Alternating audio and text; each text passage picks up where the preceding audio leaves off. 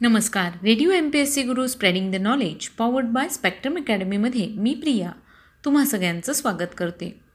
मित्रांनो आपण व्यक्तिविशेष या सत्रामध्ये सामाजिक कला क्रीडा विज्ञान चित्रपट तंत्रज्ञान साहित्य भारतीय स्वातंत्र्य संग्रामातील व्यक्ती अशा सगळ्याच क्षेत्रात ज्यांनी स्वतःचं असं नाव इतिहासात कोरलं आहे अशा व्यक्तींचा जीवन परिचय करून घेत असतो. यामध्ये त्यांच्या जन्मदिवसानुसार किंवा त्यांच्या स्मृतिदिनानिमित्त आपण त्यांच्या जीवनाचा परिचय व्यक्तिविशेष या सत्रात करून घेत असतो. आज तीस एप्रिल. भारतीय चित्रपटसृष्टीचे जनक दादासाहेब फाळके यांचा जन्मदिन. याच निमित्ताने आज आपण दादासाहेब फाळके यांच्याविषयीची माहिती घेणार आहोत. दादासाहेब फाळके यांचा जन्म तीस एप्रिल अठराशे सत्तर रोजी त्र्यंबकेश्वर नाशिक जिल्ह्यात झाला.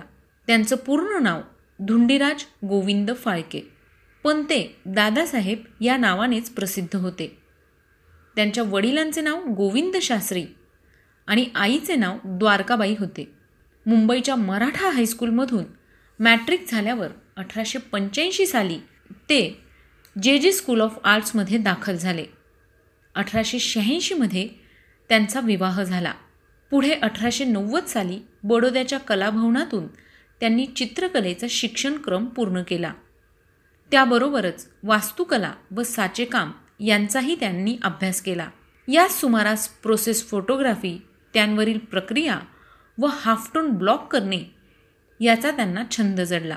कलाभवनाचे प्राचार्य गज्जर यांच्या उत्तेजनाने रतलाम येथे तीन रंगी ठसे बनवण्याची प्रक्रिया म्हणजेच थ्री कलर प्रोसेस प्रकाश शिलामुद्रण म्हणजेच फोटोलिथो व छायाचित्रण म्हणजेच फोटोग्राफी या क्षेत्रांमध्ये प्रयोग करण्याची त्यांना संधी मिळाली.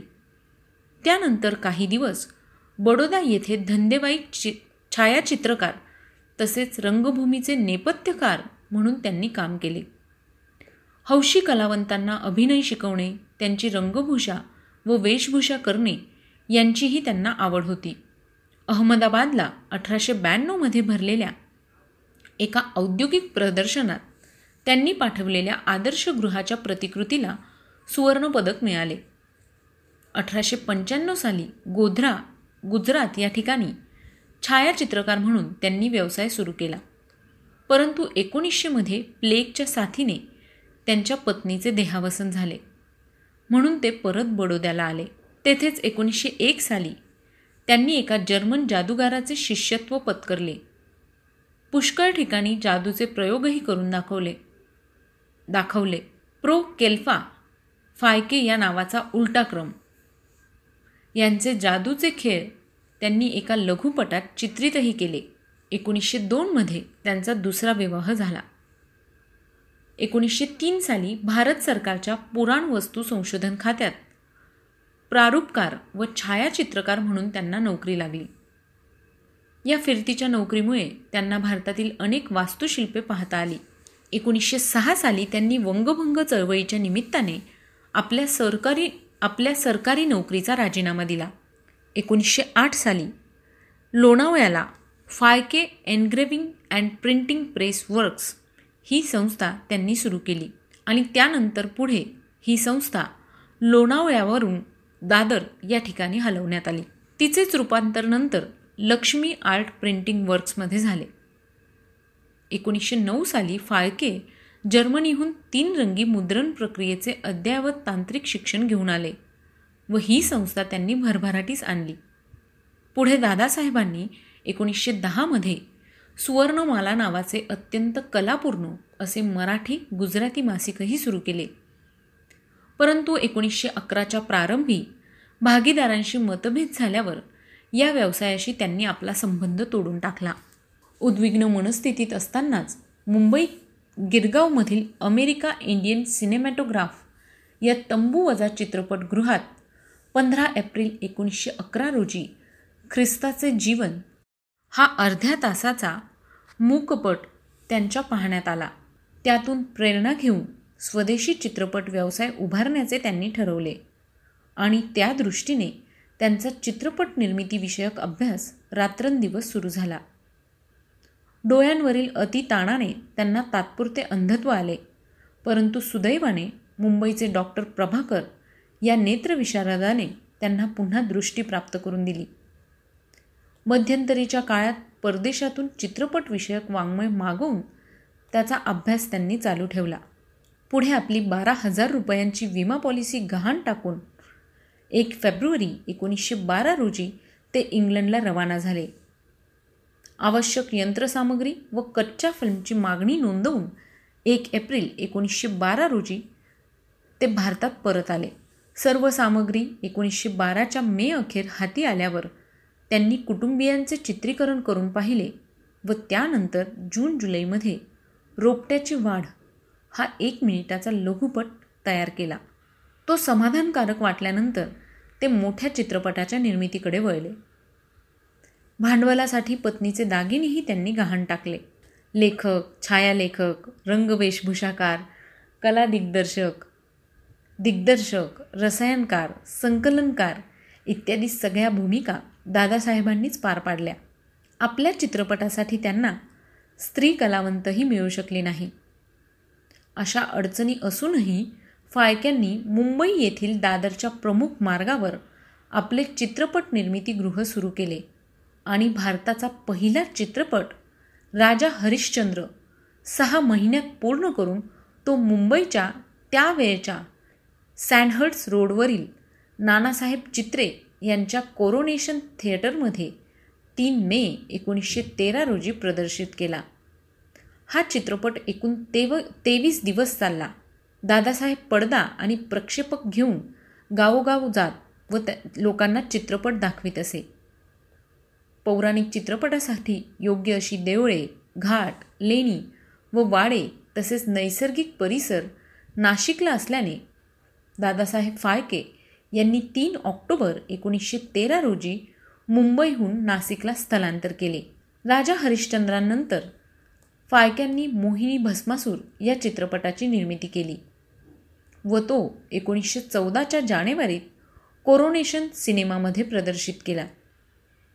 या चित्रपटासोबत पिठाचे पंजे हा लघु चित्रपटही ते दाखवत असत. पुढे सत्यवान सावित्री नावाचा आणखी एक चित्रपट तयार करून त्यांनी एकोणीसशे चौदाच्या जून महिन्यात हा चित्रपट प्रदर्शित केला. या दोन्ही चित्रपटांना भरघोस यश प्राप्त झाल्यामुळे फाळक्यांनी नवीन यंत्रसामग्री आणण्याच्या उद्देशाने पुन्हा त्याच वर्षी इंग्लंडला प्रयाण केले. भारतीय चित्रपटाला परदेशात बाजारपेठ मिळावी हाही एक उद्देश फाळक्यांनी मनात बाळगल्यामुळे आपल्यासोबत त्यांनी मोहिनी भस्मासूर सत्यवान सावित्री व अन्य चित्रपटांच्या प्रती घेतल्या होत्या. इंग्लंडच्या वास्तव्यात तेथील दोन निर्मात्यांनी फाळके यांना भारतीय कथाप्रसंगांवर इंग्लंडमध्ये चित्रपट निर्मिती करण्याचा आग्रह धरला. त्यासाठी लागणाऱ्या भारतीय कलाकारांचा व संबंधित नोकरांचा खर्च करण्यासही ते तयार होते. एवढेच नव्हे तर त्यांनी त्यांना भारी पगाराची नोकरी व नफ्यात भागीदारी देऊ केली. परंतु फाळके यांनी स्वदेशीच्या ओढीमुळे ती मान्य केली नाही. भारतात एकोणीसशे चौदामध्ये परतल्यावर फाळकेंनी लघुपट व्यंगपटांकडे वळले.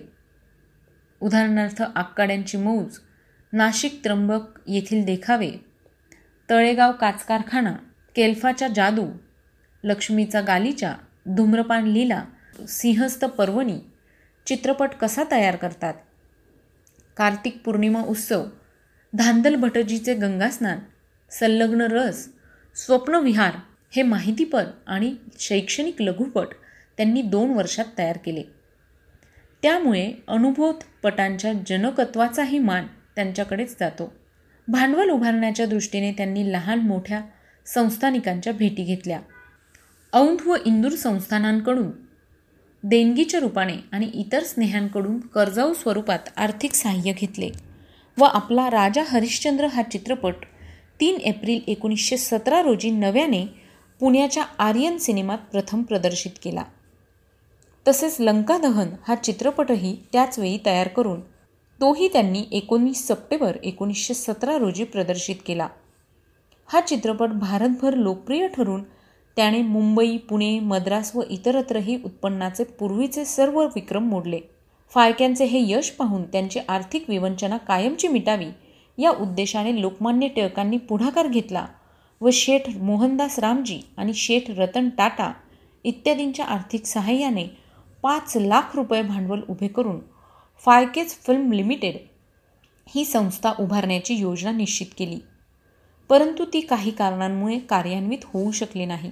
तथापि कोहिनूर मिल्सचे वामन श्रीधर आपटे मायाशंकर भट्ट माधवजी जयसिंग व गोकुळदास दामोदरदास या भांडवलदारांच्या भागीदारीत एक जानेवारी एकोणीसशे अठरा रोजी फायकेस फिल्म्सचे रूपांतर त्यांनी हिंदुस्तान सिनेमा फिल्म कंपनीमध्ये केले व त्याचवेळी त्यांच्या कल्पनेत एकोणीसशे चौदापासून असलेले कायमचे चित्रपट निर्मितीगृहही नाशिक येथे त्यांनी उभारले. ऑगस्ट एकोणीसशे अठरामध्ये या संस्थेचे श्रीकृष्ण जन्म एक मे एकोणीसशे एकोणीसमध्ये कालिया मर्दन हे फाळके दिग्दर्शित दोन्ही चित्रपट अत्यंत यशस्वी ठरले. परंतु या चित्रपटानंतर फाळक्यांचे इतर भागीदारांशी मतभेद सुरू झाले. यानंतर एकोणीसशे एकोणीस अखेर सहकुटुंब ते काशीला निघून गेले. येथील वास्तव्यात त्यांनी रंगभूमी हे नाटक लिहून काढले. अनेक विद्वानांना तसेच लोकमान्य टिळक व दादासाहेब खापर्डे यांनाही त्यातील काही प्रवेश त्यांनी ऐकवले. तथापि दोन भागात सादर केल्या जाणाऱ्या या सात अंकी नाटकाला व्यावसायिक यश मात्र मिळू शकले नाही. एकोणीसशे बावीस साली हिंदुस्तान सिनेमा फिल्म कंपनीच्या भागीदारांशी तडजोड होऊन फाळक्यांनी निर्मिती प्रमुख व दिग्दर्शक म्हणून पुन्हा कामाला सुरुवात केली. या संस्थेसाठी एकोणीसशे तेवीसमध्ये महानंदासारख्या दर्जेदार अशा एकूण अडोतीस चित्रपटांचे त्यांनी दिग्दर्शन केले. एकोणीसशे अठरा ते एकोणीसशे चौतीस या सोळा वर्षांच्या काळात हिंदुस्तान सिनेमा फिल्म कंपनीने एकूण सत्त्याण्णव चित्रपट काढले. यात फाळके दिग्दर्शित चाळीस चित्रपट होते. तसेच गंधर्वाचा स्वप्नविवाह विहार खंडाळा घाट विंचवाचा दंश विचित्र शिल्प खोड मोडली वचनभंग इत्यादी लघुपटही फाळक्यांनी या संस्थेसाठी दिग्दर्शित केले. दादासाहेब फाळके दिग्दर्शित सेतू बंधन हा हिंदुस्तान फिल्म कंपनीचा अखेरचा चित्रपट. हा चित्रपट प्रकाशित होईपर्यंत चित्रपटसृष्टीत भारतीय बोलपटाचे आगमन झाले होते. एकोणीसशे एकतीसमध्ये मायाशंकर भट यांनी दृश्य ध्वनिमिलन या तंत्राने त्याचे रूपांतर त्याच वर्षी बोलपटात केले. अशा या भारतीय चित्रपटसृष्टीच्या जनकाला त्यानंतर मात्र व्यवहार विन्मुक्तेमुळे निष्कांचन अवस्थेत दिवस कंठण्याची वेळ आली. तरी पण त्याही अवस्थेत वयाच्या साठाव्या वर्षी त्यांनी पूर्वीचा आपला अनुभव जमेस धरून ॲनॅमल बोर्ड प्रोडक्शन सुरू केले. तेवढ्यातच कोल्हापूरवरून चित्रपट निर्मितीसाठी पुन्हा त्यांना निमंत्रण करण्यात आले. कोल्हापूर सिनेटोनसाठी फायक्यांनी दिग्दर्शित केलेला गंगावतरण हा पहिला बोलपट एकोणीसशे सदोतीस साली तयार करण्यात आला. भारतीय चित्रपट व्यवसायाला पंचवीस वर्ष पूर्ण झाली म्हणून एकोणीसशे एकोणचाळीसच्या एप्रिल मेमध्ये एक महोत्सव साजरा करण्यात आला. त्यावेळी फाळक्यांचा सत्कार करून कृतज्ञतेचे प्रतीक म्हणून त्यांना पाच हजार रुपयांची थैली अर्पण करण्यात आली. दादासाहेबांच्या जन्मशताब्दीपासून म्हणजेच एकोणीसशे सत्तरपासून चित्रपटसृष्टीत उत्कृष्ट कामगिरी केलेल्या कलावंत तंत्रज्ञानाला दादासाहेब फाळके पुरस्कार देण्यात येतो. यंदाचा दादासाहेब फाळके पुरस्कार रजनीकांत यांना देण्यात आला आहे. तर मित्रांनो आज आपण व्यक्तिविशेष या सत्रामध्ये दादासाहेब फाळके भारतीय चित्रपटसृष्टीचे जनक यांच्याविषयीची माहिती ऐकली. तुम्हाला ही माहिती कशी वाटली ते आम्हाला नक्की कळवा. त्यासाठीचा आमचा व्हॉट्सअप क्रमांक आहे शहाऐंशी अठ्ठ्याण्णव शहाऐंशी अठ्ठ्याण्णव ऐंशी. म्हणजेच eight six nine eight eight six nine eight eight zero. चला तर मग मित्रांनो मी प्रिया तुम्हा सगळ्यांची रजा घेते. तोपर्यंत स्वतःची आणि स्वतःच्या कुटुंबियांची काळजी घ्या. आणि हो ऐकत रहा radio M P S C Guru spreading the knowledge powered by Spectrum academy नमस्कार मी Ratnamala Suryavanshi radio M P S C Guru spreading the knowledge powered by Spectrum अकॅडमीमध्ये आपले सर्वांचे स्वागत करते. विद्यार्थी मित्रांनो आज आपण व्यक्तिविशेष या सत्रांतर्गत माधवराव पेशवे यांच्या जीवन कार्याविषयी थोडक्यात जाणून घेऊया. माधवराव पेशवे हे श्रीमंत थोरले माधवराव पेशवे म्हणून ओळखले जात असे. त्यांचा जन्म सोळा फेब्रुवारी सतराशे पंचेचाळीस साली झाला. त्यांचे पूर्ण नाव माधवराव बाळाजी भट म्हणजेच पेशवे असे होते. त्यांच्या वडिलांचे नाव नानासाहेब पेशवे आईचे नाव गोपिकाबाई व पत्नी रमाबाई होत्या. माधवराव पेशवे हे मराठी राज्याचे चौथे पेशवे होते. बाळाजी बाजीराव विश्वासराव माधवराव व नारायणराव असे तीन पुत्र होते. विश्वासराव हा पानिपतच्या तिसऱ्या युद्धात पडल्यामुळे माधवरावास पेशवाईची वस्त्रे मिळाली. त्यावेळी माधवरावांचे वय अवघे सोळा वर्षाचे असल्यामुळे त्याचा चुलता रघुनाथराव हा कारभार पाहू लागला. वास्तविकपणे माधवराव हा जरी अल्पवयीन होता तरी तो बुद्धिमान असल्यामुळे त्याने पेशवाईतील घडामोडी मोठ्या सूक्ष्मरीतीने अवलोकन केल्या होत्या. म्हणून राज्यकारभार स्वतः चालवण्याची धमक व बुद्धी त्यांच्या अंगी होती. विद्यार्थी मित्रांनो पानिपेत येथे मराठ्यांचा पुष्कळ नाश होऊन नंतर थोडक्याच अवधीत नानासाहेब मरण पावले. तेव्हा ही संधी मराठ्यांवर स्वारी करण्यास उत्कृष्ट आहे असे पाहून निजामाने लढाई सुरू केली. त्यावेळी राघोबा प्रमुख असल्यामुळे सेनापती राघोबाने राक्षस भुवन येथे निजामाच्या सैन्यास गाठून लढाई दिली. त्यात राघोबांचा पराभव व्हायचा. परंतु ऐनवेळी माधवरावाने आपल्या तुकडीनिशी निजामांच्या सैन्यावर हल्ला करून जय मिळवला. यामुळे निजामाचा उद्देश सिद्धीच न जाऊन त्यास पेशव्याही तह करावा लागला. परंतु पुढे राघोबा व माधवराव यांच्यात वैमनस्य आले. ती संधी साधून निजामाने मराठ्यांवरील बराच मुलूक परत घेतला. निजामांप्रमाणे हैदरनाही या संधीचा फायदा घेऊन दक्षिणेत मराठ्यांचा बराच मुलूक हस्तगत केला. तेव्हा इसवी सन सतराशे चौसष्टमध्ये राघोबांची समेट केल्यावर माधवरावाने हैदरवर स्वारी केली.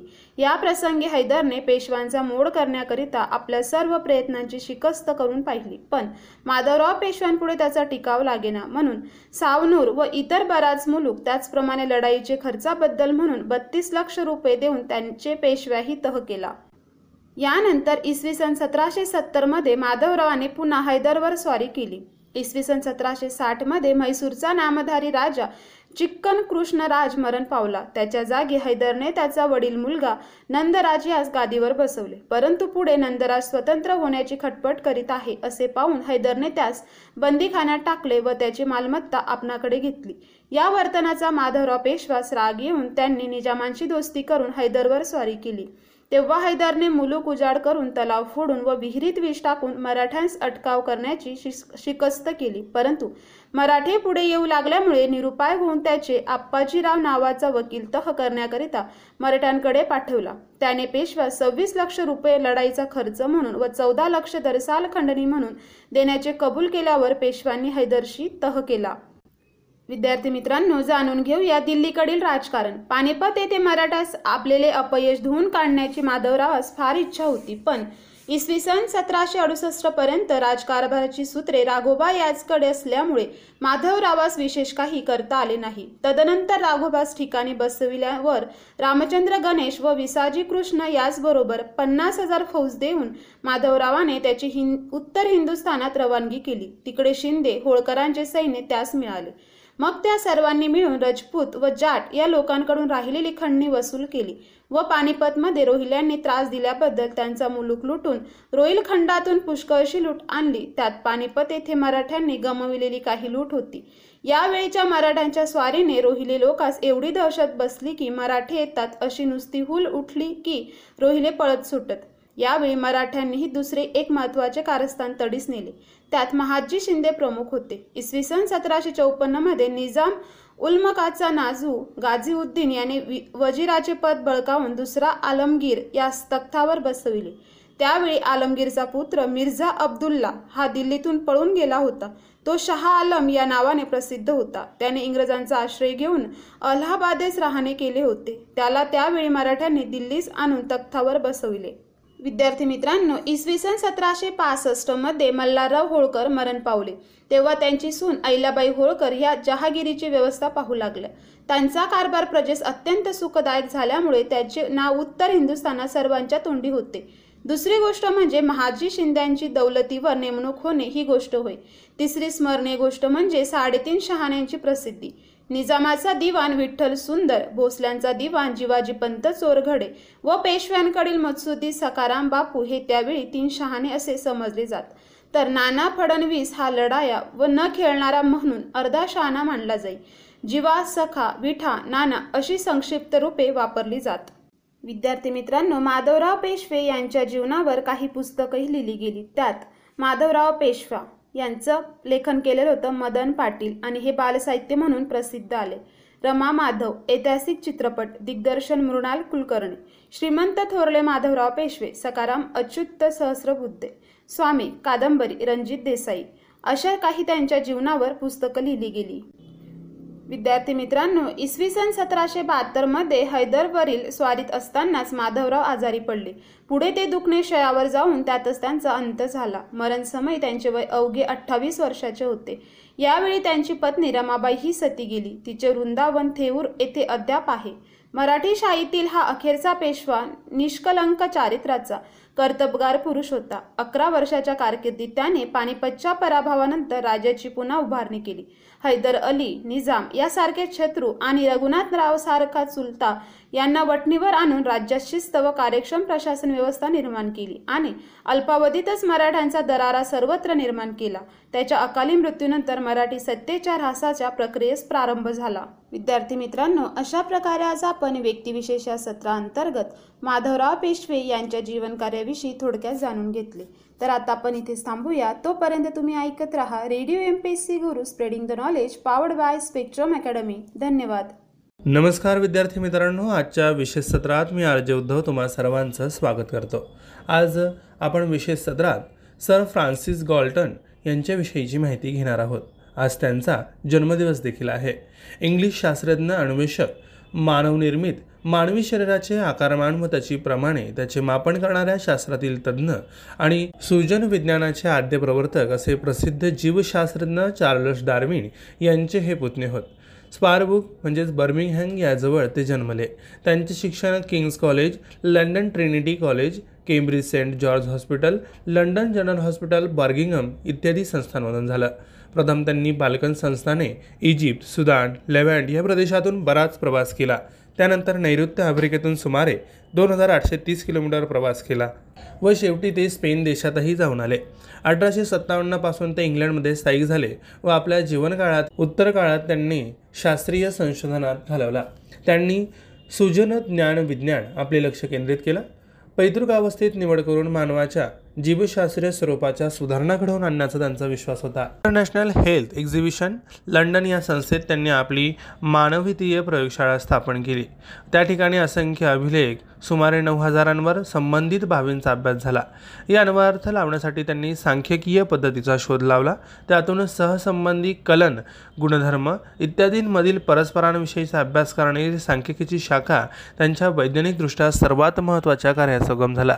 त्यांनी उपलब्ध झालेल्या कौटुंबीय माहितीच्या आधारे अनुवंशिकतेचे परिणामात्मक मूल्यमापन केलं. त्यामध्ये त्यांना आप्तस्वकीयांच्या शारीरिक व मानसिक लक्षणांचा समन्वय करावा लागला. तसेच एखाद्या व्यक्तीबाबत मापन करून आढळलेली दोन लक्षणे स्वतंत्र नसून संबंधित असतात हे त्यांना आढळून आलं. वातावरण विज्ञानातील अपसारी चक्रवाताचे महत्त्व अठराशे त्रेसष्टमध्ये त्यांनी दाखवून दिलं. संमिश्र छायाचित्रांची निर्मिती तसेच प्रत्येक व्यक्तीची अचूक ओळख पटण्यासाठी बोटांच्या ठसाची उपयुक्तता हे शोध त्यांनी प्रथम लावले. त्यांनी एकोणीसशे नऊमध्ये सर हा किताब मिळवला. आफ्रिकेतून संकलित करून आणलेल्या महत्त्वपूर्ण माहितीबद्दल त्यांना अठराशे त्रेपन्नमध्ये रॉयल जिओग्राफिकल सोसायटी सोसायटीचे सुवर्णपदक मिळाले. अठराशे छप्पन्नमध्ये रॉयल सोसायटीच्या सदस्यत्वांवर त्यांची निवड झाली. खूप दूरच्या अनोळखी आणि निर्जन भूप्रदेशात तुम्ही प्रवास करताय. त्या आठवणींनी तुम्हाला उदास झाल्यासारखं वाटतंय. अशा वेळी पाण्यात थोडासा साबणाचा फेस करा. त्यात थोडी बंदुकीची दारू मिसळा आणि एका घोटात हे मिश्रण पिऊन टाका. हा सल्ला फ्रान्सिस गाल्टन यांच्या द आर्ट ऑफ ट्रॅव्हल्स या नावाच्या नवे भूप्रदेश पादाक्रांत करण्यात येणाऱ्या अडचणींवर मात कशी करावी याविषयीच्या प्रकरणात दिला. या द्रवानं घसा खवकवेल पण पोट मात्र नक्की साफ होईल आणि चित्तवृत्ती प्रफुल्लित होईल असंही पुढं त्यांनी म्हटलं. हा फ्रान्सिस गाल्टन खरं तर विद्वान होता. तो तो इतर लोकांना खुळा वाटत असे. मानवी बोटांच्या ठशात सारखेपणा नसतो. कुणाही दोन व्यक्तीच्या बोटांचे ठसे एकसारखे असत नाही हे त्यानं जगापुढं आणलं. या बोटाच्या ठसाचं वर्गीकरण करायची त्याची पद्धत आजही वापरत आहे. त्याच पद्धतीचा वापर करून गुन्हेगार शोधले जात आहे. त्यानं काही मानसशास्त्रीय चाचण्या निर्माण केल्या. वर्ल्ड असोसिएशन टेस्टबरोबर अनुवंशिकतेबद्दल त्यात त्यांनी ते विचार मांडले. त्यामुळे शास्त्रशाखेकडे बघण्याचा शास्त्रज्ञांचा दृष्टिकोन बदलला. त्याचा जन्म केक्करपंथीय घराण्यात झाला. त्याच्या घराण्यात विज्ञानसंबंधी परंपरागत प्रेम होतं. त्याच्या आजोबांनी सॅम्युअल कार्ल्टननी बंदुका निर्मितीच्या व्यवसायात भरपूर पैसा कमवला. त्यामुळे शांतताप्रेमी समजला जाणाऱ्या केक्करपंथीयांचा त्यांनी रोष ओढवून घेतला होता. या पैशातून बर्गिंगहम येथे गाल्टन बँक सुरू झाली. गाल्टनच्या वडिलांची आई चार्लस डार्विनच्या घराण्यातील होती. सोळा फेब्रुवारी अठराशे बावीसला फ्रान्सिस गाल्टनचा जन्म झाला. तो लहान होता. त्याच्या आईवडिलांचे हे सातवं अपत्य. त्याच्या अवतीभोवती दूरदर्शी सूक्ष्मदर्शी यंत्र प्रत्येक प्रकारची भिंग शास्त्रीय उपकरणे असे. सोळाव्या वर्षी फ्रान्सिसनं डॉक्टर व्हायचं ठरवलं. वैद्यकाचा अभ्यास करताना त्या काळात अस्तित्वात असलेल्या औषधांची यादी त्याच्या हातात पडली व फार्मोकोपेया या औषधाची वर्णनं होती. त्यात सर्व औषधांचं त्यानं स्वतःवर प्रयोग करून पाहायचं ठरवलं. ए या वर्णमालेच्या पहिल्या अक्षरापासून सुरुवात करून तो सी या अक्षरापर्यंत पोहोचला. या औषधांनी त्याला फारच त्रास दिलेला नव्हता. वैद्यकात पदवी मिळवायला आलेल्या गाल्टननं पदवी मिळवली ती गणितात. ट्रिनिटी कॉलेजच्या केम्ब्रिजचे ही पदवी मिळवताना गाल्टननं इतका कसून अभ्यास केला का त्याच्या मते त्याचा मेंदू मुरगाळला गेला. आपल्या मेंदूला वारं लागावं म्हणून त्याने एक खास हॅट बनवली होती. या हॅटला झडपा असवलेली छिद्र होती. या झडपा उघडण्या मिटण्यासाठी हॅटला एक रबरी नळी जोडण्यात आली. या रबरी नळीच्या दुसऱ्या टोकाला एक रबरी चेंडू होता. गाल्टनच्या कोटाच्या खिशात तो असे. मेंदू गरम होतं असं वाटलं की गाल्टन तो चेंडू दाबून हॅटचा झडपा उघडत असे आणि त्याच्या डोक्याला वारं लागेल अशी व्यवस्था करत असे. डाल्टन यांना अठराशे त्रेपन्नमध्ये रॉयल जिओग्राफिकल सोसायटीचे सुवर्णपदक मिळाले. त्यांनी अठराशे छप्पन्नमध्ये रॉयल सोसायटीच्या सदस्यत्वावर त्यांची निवड झाली. English men of science inquiries into human faculties noteworthy families आणि अँड युजेनिक्स हे त्यांचे ग्रंथ प्रसिद्ध आहे. पृथ्वीपूर्वी त्यांनी लंडन विद्यापीठात सुजन विज्ञानाच्या एका अध्यापकाची जागा स्थापन करण्यासाठी जरूर ती अर्थव्यवस्था केली. त्यांचं हेझलमीर येथे मृत्यू पावलंय. मित्रांनो आज अशा प्रकारे आपण बोटांचे ठसे अंग आंधळेपणा आणि स्त्रियांच्या सौंदर्यावर संशोधन करणाऱ्या सर फ्रान्सिस गाल्टन यांच्या जन्मदिनानिमित्त त्यांची माहिती जाणून घेतली. अशीच माहिती आपण पुढील विशेष सत्रात देखील ऐकणार आहोत. तोपर्यंत ऐकत राहा radio M P S C Guru spreading the knowledge powered by Spectrum academy धन्यवाद.